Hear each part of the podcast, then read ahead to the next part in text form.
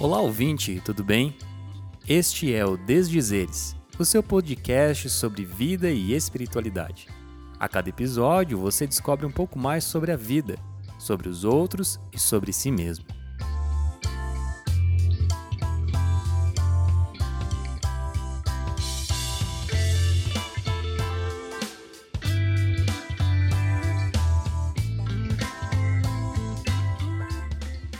O Desdizeres é realizado em parceria com o Ministério Uns aos Outros, que você pode conhecer mais em www.unsaosoutros.com.br.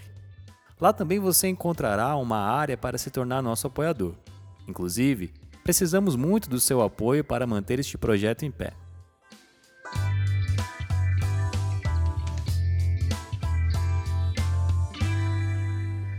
Desdizeres foi idealizado pelo professor doutor em ciência da religião Uipirangi Câmara. Você pode conhecer mais sobre ele acessando desdizeres.blog. Lá você encontrará outros textos e materiais da autoria do professor.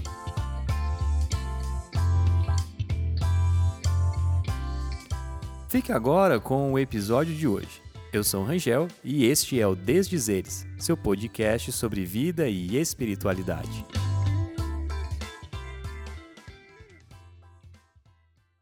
Podcast de hoje é sobre teorias de conspiração, ou seja, narrativas que tentam, ainda que de forma bizarra, explicar a realidade a partir de um imaginário popular pitoresco. E para falar sobre este tema, convidei o professor Edilson Soares de Souza, que é teólogo, psicólogo e historiador. Para dar início à nossa entrevista com o professor Edilson, pedi que ele falasse um pouco sobre como ele compreende o conceito de teoria de conspiração. Se liga aí no que ele disse. Então, Rangel, vamos lá. Vamos é, fazer algumas considerações sobre o que se entende como teoria da conspiração. Eu penso que nós podemos começar uh, trabalhando aí com as duas palavras principais aí dessa expressão. A primeira é teoria, a segunda conspiração. Quando eu penso em teoria, vem à minha mente a realidade eh, da ciência, uh, o sentido acadêmico, metodológico, a construção uh, de técnicas para se buscar um resultado. Me parece que essas múltiplas teorias uh, que buscam discu discutir as conspirações, uh, elas não estão preocupadas com essa questão acadêmica ou científica. A outra expressão, a conspiração, essa me parece um pouco mais profunda e vale aí uma reflexão gastarmos um tempinho a mais pensando nisso. Porque é, entendo que a conspiração me parece muito próxima de todos nós em nossa trajetória é, humana. E quando penso em trajetória humana, uh, vem à minha mente também a origem dessa humanidade, o surgimento do ser humano, as suas relações, a sua constituição em sociedade, uh, os conflitos, as tensões relacionais. Eu queria eh, partir de um texto uh, que é um texto sagrado para o judaísmo e também para o cristianismo, e eu me refiro ao livro de Gênesis, ao primeiro relato de uma morte física é, segundo a leitura cristã, no mundo. E me parece que essa morte é fruto de uma conspiração. Há uma relação entre dois irmãos, Caim e Abel, e me parece então que, uh, fruto de uma situação de ambos com Deus, de uma oferta uh, que Deus teria apreciado mais de um é, e apreciado menos do outro, se cria uma situação onde parece que Caim conspira com relação ao seu irmão Abel. No capítulo 4 de Gênesis, Consta, então, essa é a narrativa, que Caim convida o seu irmão para ir ao campo e ali no campo ele mata Abel. A minha compreensão é de que essa morte ela é fruto também dessa conspiração já na face eh, da terra, já entre os seres humanos. Daí eu falar então que quando nós pensamos em conspiração, eh, me parece uma coisa muito próxima de todos nós. Bem, nesse sentido, então, queria colocar a conspiração como sendo uma marca eh, da nossa trajetória humana, uma marca da humanidade ou dos seres humanos. Bom, parece então, segundo o professor Edilson, que a conspiração ou o ato de conspirar é algo inerente à natureza humana. É isto que o relato bíblico nos traz. Michael Barkun, em A Cultura da Conspiração, afirma que teorias de conspiração são uma questão de fé em vez de prova.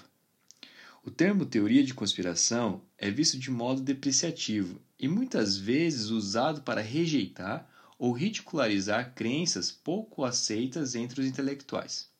Porém, nos últimos anos, vem ganhando força principalmente em narrativas promovidas por grupos políticos. Por terem a crença como seu elemento crucial, as teorias de conspiração muitas vezes se aproximam de grupos religiosos, principalmente dos cristãos. A teoria dos Illuminates parte do contexto da França Católica Imperial, em que esse grupo seria o guardião do Santo Graal, o cálice que carrega o sangue de Jesus. A Terra plana, uma teoria mais recente, também encontra eco entre os grupos neopentecostais. O Covid-19 trouxe também um surto de narrativas que levam à teoria de conspiração. Vírus chinês, fim do mundo, juízo de Deus sobre as nações europeias, arma biológica da China para desestabilizar o capitalismo e a economia, e nisso espalharam-se pelas redes sociais vídeos de pastores evangélicos apoiando efusivamente tais narrativas em suas pregações. Partindo disso, perguntei ao professor Edilson o que faz as teorias de conspiração serem tão disseminadas. Uh, entendo que teorias de conspiração elas se apresentam como um produto e esse produto precisa circular, ele precisa ser vendido. Ou a teoria em si é um próprio produto, ou a teoria é, proposta, a teoria de conspiração, aponta para um outro produto. E esse produto também precisa uh, ser conhecido do mercado uh, e, quem sabe, ser adquirido pelo mercado. Então, o produto a ser consumido poderia estar na área aí da política. Pandemia, uh, talvez alguns produtos na área da política, eles precisam ser, então, uh, disseminados, conhecidos e adquiridos. E coloco essa aquisição entre aspas, né? porque nem sempre passa pela questão da troca é, financeira. Eu adquiro um produto e pago por esse produto. A negociação pode ser aí pelo aspecto é, simbólico, né? nem tanto financeiramente. Mas eu quero entender que a teoria em si pode ser um produto ou a teoria pode apontar para um produto a ser é, conhecido e, consequentemente, adquirido. Na área da política, na área da economia, na área, por exemplo, da religião também. Então, a teoria conspiratória relacionada então à religião poderia apontar para um novo produto e esse produto alcançar então um comércio, coloco de novo, né, é, no sentido simbólico, mas até prático, concreto de fato, né?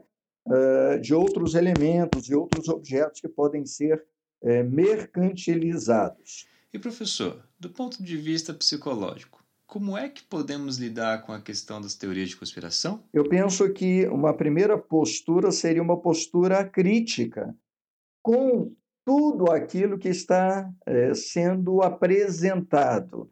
E aí eu volto à ideia do produto. É, nós temos hoje uh, todo um espaço, uma área de comunicação muito ampla. E os produtos estão sendo apresentados a mim, a você e a tantas outras pessoas. Eu penso que é necessário ter uma postura crítica com relação a esses elementos, a, a essas ideias, a essas concepções, a essas teorias que me são apresentadas. Para ter uma postura crítica, eu preciso de um outro elemento importante, que é o conhecimento de mim mesmo.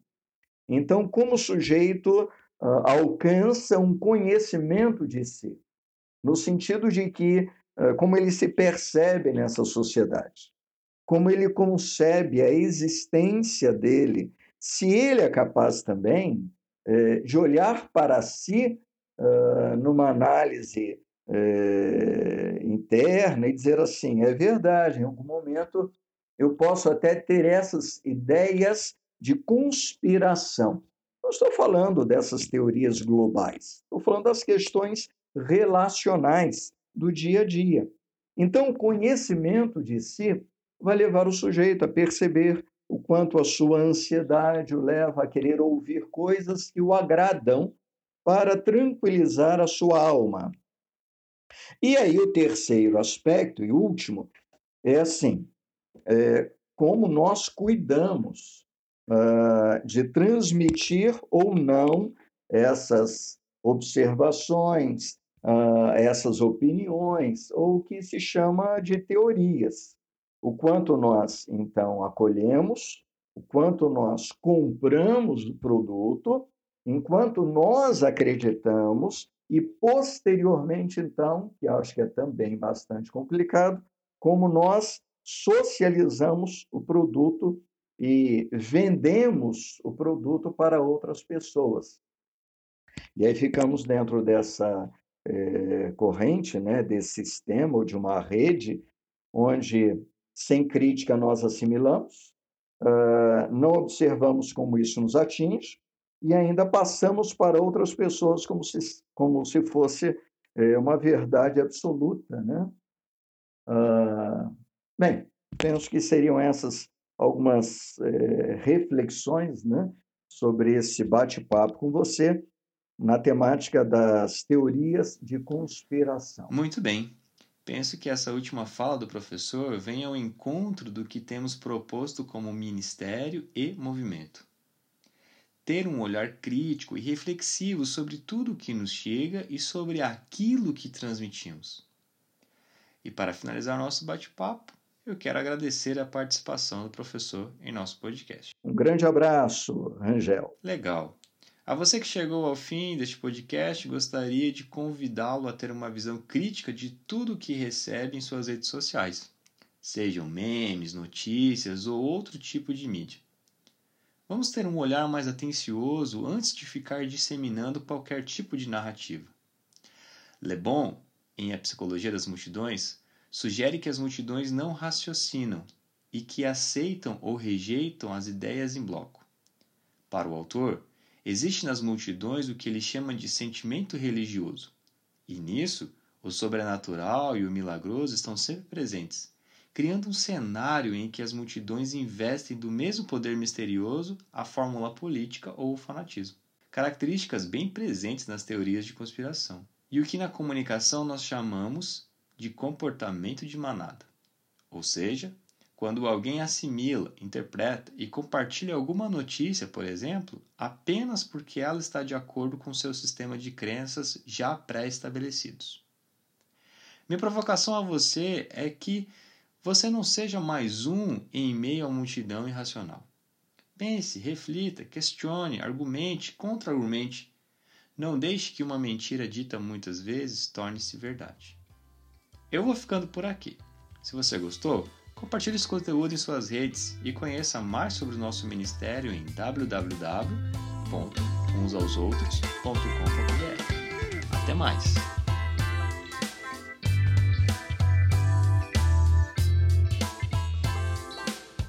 Este foi mais um episódio do podcast Desdizeres. Visite também o www.unsaosoutros.com.br. Lá você encontrará mais textos e materiais sobre vida e espiritualidade. Eu vou ficando por aqui. Fiquem com Deus e até mais.